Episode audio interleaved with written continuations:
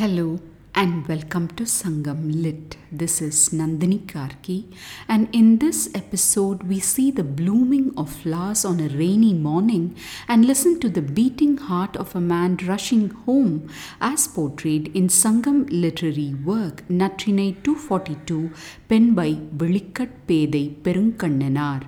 Set in the forest country of Mullai, the verse speaks in the voice of the man to his charioteer, bidding him to rush homeward.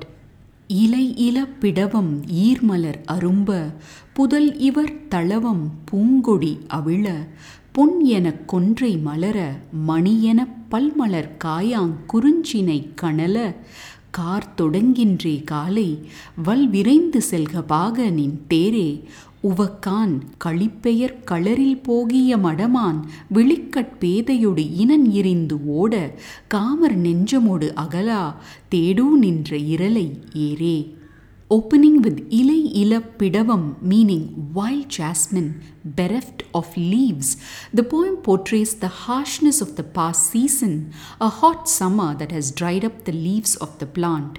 In addition to the Pidavam, we get to relish Talavam or pink jasmine, kondre or golden shower, and kaya or ironwood trees in various stages of flowering.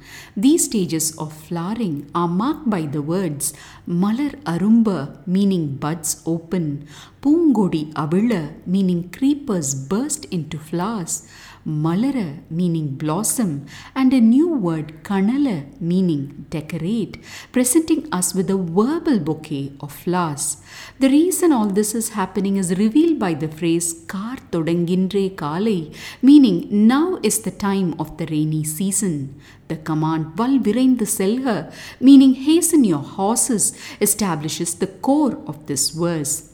After the floral exhibit, our eyes are invited to glance at Madaman, meaning naive female deer, and the young one, denoted by the phrase Vilikat Pedai, meaning young one with startled eyes. Not just the fawn thus described, but even the poet who penned this expression has come to be called so.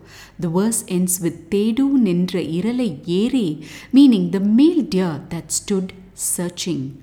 Let us peer into the poem to see more. The man and lady had been leading a happy married life when the man had to part away to go on a mission. Before he leaves, the man promises the lady that he would be back before the rainy season. The man completes his mission, and as he starts his journey homeward, he turns to his charioteer and says, Moist flowers of the leafless pidavam blossom, slender creepers of the talavam, which spreads on bushes buds open.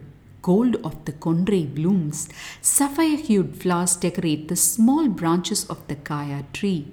The rainy season has begun. Ride your chariot speedily, O charioteer. Look over there. In that marshland, the female deer and the young one, having startled eyes, run in a direction different from their herd. Seeing its mate run thus, the male deer, moved by its loving heart, unable to move, stands searching for its beloved. With these words, the man expresses the yearning in his heart and propels his charioteer to take him home speedily. Now, to take a deeper look, the man starts his conversation by talking about the moist pidavam flowers opening their buds and covering that leafless bush in a dazzling white. Then the man mentions the talavam, remarking that these bushes have buds spreading out. Thus, the pink jasmine paints with a gentle brush on those bushes.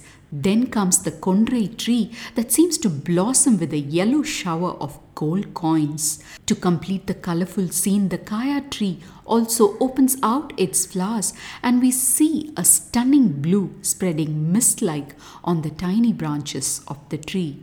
What a visual delight!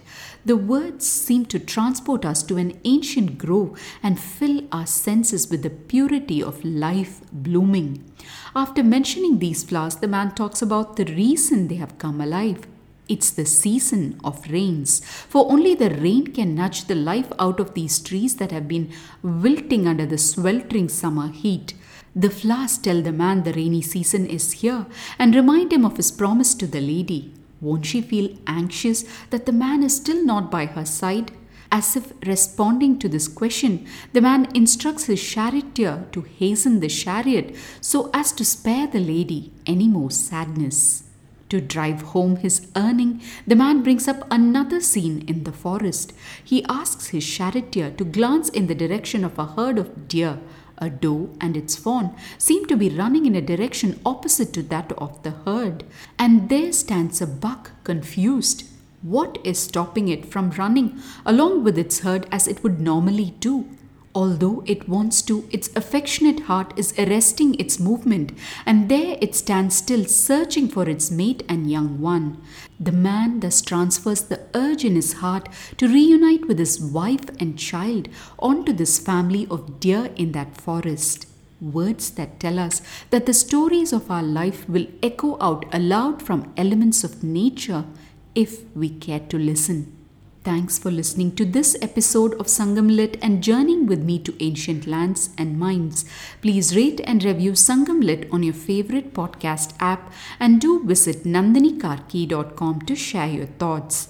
Until next time, Nandri Vanakkam.